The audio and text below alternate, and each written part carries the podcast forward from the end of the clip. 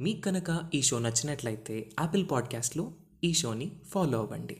ఎలా కూర్చుని ఉంటాడు అంటే మన ధ్యానానికి పనికొస్తాయి ఇవన్నీ కూడా. ఇవన్నీ ధ్యానం కోసమేనట్టు తన్నాహం సేవితో వీరై నవలక్ష నవలక్షై ఉదాయుధై నవలక్ష గణములతో ఉంటాను నేను. అంటే తొమ్మిది మంది మహావీరులు ఉంటారు ఇప్పుడు సుబ్రహ్మణ్యం వద్ద వీరబాహుడు ఇత్యాదులు. ఒక్కొక్కరి క్రింద మన లక్ష మంది ఇలా నవలక్ష నవలక్షై ఉదాయుధై వారు సేవించుకుంటూ ఉండగా పైగా కౌమారులు అనబడేటువంటి మహావీరులు కొందరుంటారు వీళ్ళు ఎలాంటి వారంటే సింహ సంహననై వీరై కౌమారై ఉద్యతాయుధై. వాళ్ళు ఎప్పుడు యుద్ధానికి చాలా సిద్ధంగా ఉంటూ ఆయుధాలు ధరించి మహావీరులు సింహం వంటి వీరులు చాలా మంది ఉంటారు. వారి వీరబాహు ప్రకృతిభి వీరబాహు మొదలైనటువంటి వారు. వారి యొక్క శరీరములు కూడా వజ్రము వంటి శరీరములు కలిగిన వారు ఉంటారు. ఇలాంటి వీరులు ఛత్రచామరాజులు పట్టి నన్ను సేవిస్తూ ఉండగా దివ్య సింహాసనంపై నేను ప్రకాశిస్తూ ఉంటాను. ఎలాగంటే అన్ని విధాల అలంకారాలతో కూడి అది షడ్వక్త్ర ముకుటోద్భాసి రత్నకుండల కంగద ఆరు వదనములు వాటికి మంచి కిరీటములు కుండలములతో ప్రకాశిస్తూ స్వర్ణ రత్నాది ఆభరణములతో భాసిల్లుతున్నటువంటి ఆ మూర్తి దేవవల్యా సేనయాచ. దేవవల్లి సేన. అంటే వల్లీ దేవసేన సమేతుడి దేవసేన దేవవల్లి అని మంచి పదవులు మనకు లభించాయి. ఆ దేవసేన వల్లి వారితో పాటు కూర్చుని ఉంటాడు. ఇంద్రాది దేవతలు ఆయన సేవిస్తుంటారు. ఎందుకంటే వాళ్ళకి బ్రతుకుని రక్షణని ఇచ్చిన దైవం సుబ్రహ్మణ్య స్వామి అని దేవసేనాపతి కదా సర్వ దేవతల్ని రక్షించినవాడు అందుకే స్వర్గస్య సౌఖ్యప్రదం అని ధ్యానిస్తారండి ఇన్ని. అంటే స్వర్గానికి సుఖం ఇచ్చాడు అసలు స్వర్గం అంటేనే దుఃఖస్పర్శలైన సుఖం అని అర్థం. అలాంటి స్వర్గానికి దుఃఖం వస్తే దానికి నిజమైన సుఖాన్ని ఇచ్చినవాడు ఆయన ఇంకా. అంటే సర్వలోక సుఖములు ఈ అధీనంలోనే ఉన్నాయి. షడ్భిశ్చ వదనశ్చైవ. ఆరు వదములతో ప్రకాశిస్తుంటాడు ద్వాదశ లోచనాలతో భాసిల్లుతూ ఉంటాడు. ఆయన నిరంతరం శివధ్యానం చేస్తూ ఉంటాడు. ఇక్కడ ఈ లోకంలో ఉన్న ప్రతి వారి హృదయం శివునితో అనుబంధం కలిగి ఉంటుంది ఇక్కడ. తత్కుమారపురం మేధ్య. అది నా కుమారపురం అని చెప్పబడుతుంది. అది నానాసౌధ విరాజితం తత్ర మరపురం మత్పుర మధ్యస్థం. అలాంటి పురంలో ఒక పవిత్రమైన చోట మధ్య భాగంలో నేను ఆరాధించుకునే మందిరం ఉన్నది. అక్కడ శివుడి పేరు కుమారేశ్వరుడు. అంటే కుమారస్వామి ఆరాధించుకునేటువంటి శివాలయం. ఆ శివలింగం అత్యద్భుతమైనటువంటి కాంతితో ప్రకాశిస్తూ ఉంటుంది. అది మణికాంతులతో భాషిస్తూ ఉన్నది. మమేష్టలింగం తత్రైవ దేవదేవస్య శూలిన. నా ఇష్టలింగం అది. పరమేశ్వర స్వరూపమైన ఇష్టలింగం. దాని ముల్ ముక్కాలాల్లో నేను పూజిస్తాను. ధూపదీప నైవేద్యాలతో నా యొక్క లోకంలో దొరికే నిర్మలమైన కుసుమాలతో బిల్వదళాలతో అర్చిస్తూ స్వామిని స్థుతిస్తాను అంటూ స్కందుడు చేసిన శివస్థుతి. నిన్న శ్రద్ధగా విన్న వాళ్ళందరికీ కూడా ఆయా గణములు వారి లోకములు ఆ లోకంలో శివాలయం వారు ఆరాధించుకోవడం మనకి తెలుస్తున్నది. అలా ఇక్కడ స్కందుడి యొక్క అద్భుతమైన శివాలయంలో స్కందుడు చేసిన స్తోత్రం చాలా విశేషమైనటువంటి అంశం. అందులో కొన్ని చెప్పుకుందాం. వర్ణితామ వర్ణితాగమ అపర్ణయార్చిత పర్ణపత్ర రథ పూజ్య పదాబ్జ కర్ణకుండల కృతాహి వరేష పారయార్ణవ భవంసు కర్ణధార. ఇలాగ కీర్తించారు ఇక్కడ.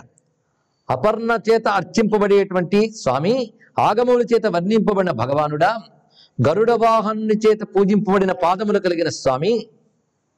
అంతేకాదు సర్పమును కుండలములుగా స్వీకరించినటువంటి వాడవు సంసార సముద్రాన్ని దాటించేటువంటి నావికుడు వంటి వాడవు. కౌమార శంకరం గిరాం మనసౌతి దూర. కౌమార శంకర గిరాం మనసౌతి దూర. కర్పూర గౌర సుశరీర ధృతోరగేంద్ర మారాపహార పురగర్వహర అవ్యయా ఈశ విశ్వేశ్వర అవ దయయా తవ బాలం ఇష్టం. హే విశ్వేశ్వర నీకు ఇష్టమైన కొడుకున్నాయన నన్ను రక్షించు. తవ బాలం ఇష్టం బాలం అవ అని కీర్తిస్తున్నాడు.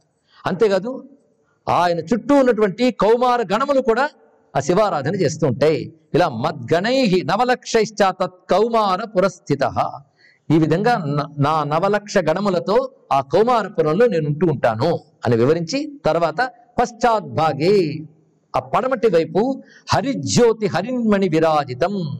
మరకతమణులతో కూడినటువంటి ఒకనొక ప్రాకారం ఉన్నది. అది విశేషంగా తత్ర గారుత్వర్ధమణి మణిక్లుప్త మంటప శోభితం గారుత్వర్ధమణులు అంటే పచ్చలు గరుడ పచ్చలు మరకతమణులు. వాటితో ఏర్పడినటువంటి దివ్యమైన మండపాలు భవనాలు చాలా చాలా ఉన్నాయి.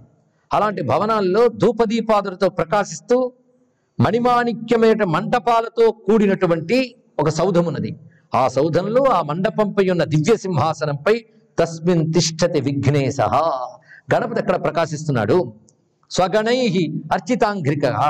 తన గణములతో సేవించబడుతున్నటువంటి గణపతి. ఆయన రూపవర్ణం నిజానికి రెండు పుటలు ఉన్నాయండి ఇక్కడ. ఇప్పుడు సుబ్రహ్మణ్య స్వామి దాని గురించి కొంచెం చెప్పుకున్నాడు. తెలియాలని.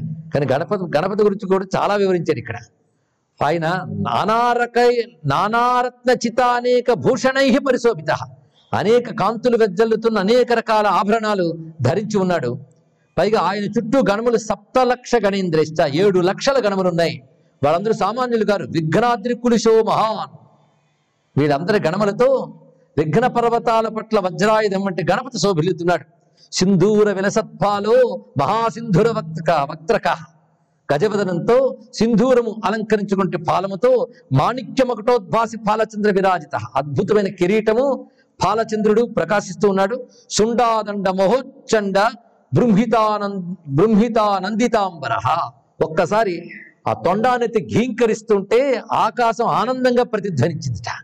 ఆ విధంగా ఉన్నటువంటి స్వామి పైగా తన దివ్యమైనటువంటి ఆ కుంభముల యందు రమ్యమైన ముత్యాలు వేలాడుతున్నాయి. అలా ప్రకాశిస్తున్నాడు.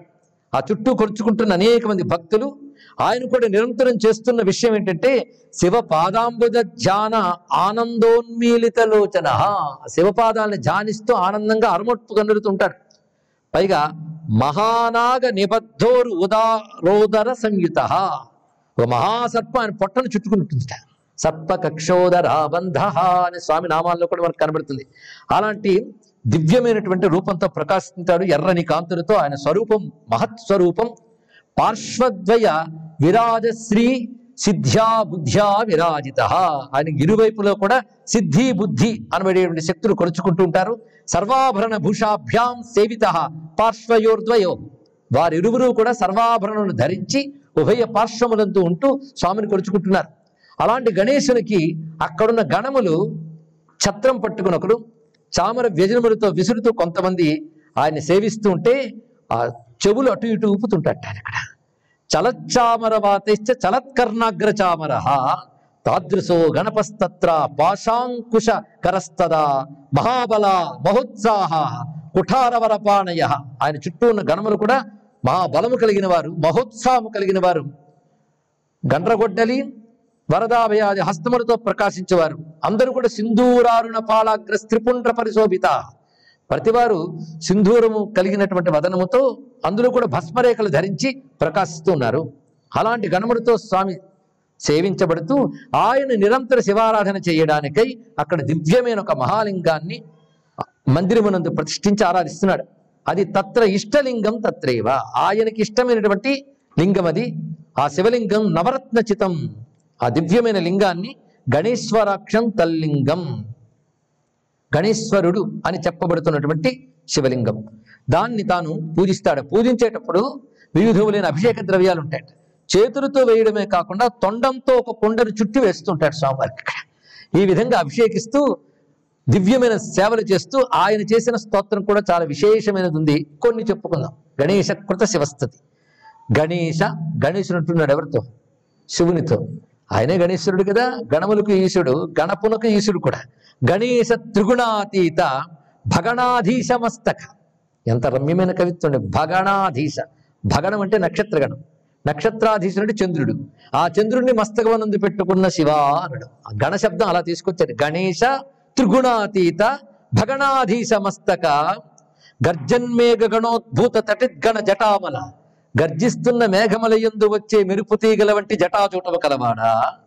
వ్యోమకేశ భగవన్ శృతిమౌళ స్తోమ సామ వినుతాకిల సోమ. సా ఉమా సోమ ఇక్కడ. సామాదుల చేత నుతింపబడేటువంటి హే సోమ అంటే ఉమా సహిత అని నమస్కరిస్తూ భూమ భౌమ మహిమాగమ కామ ధూమ ధామ బహుళ జ్యుతి కంఠ.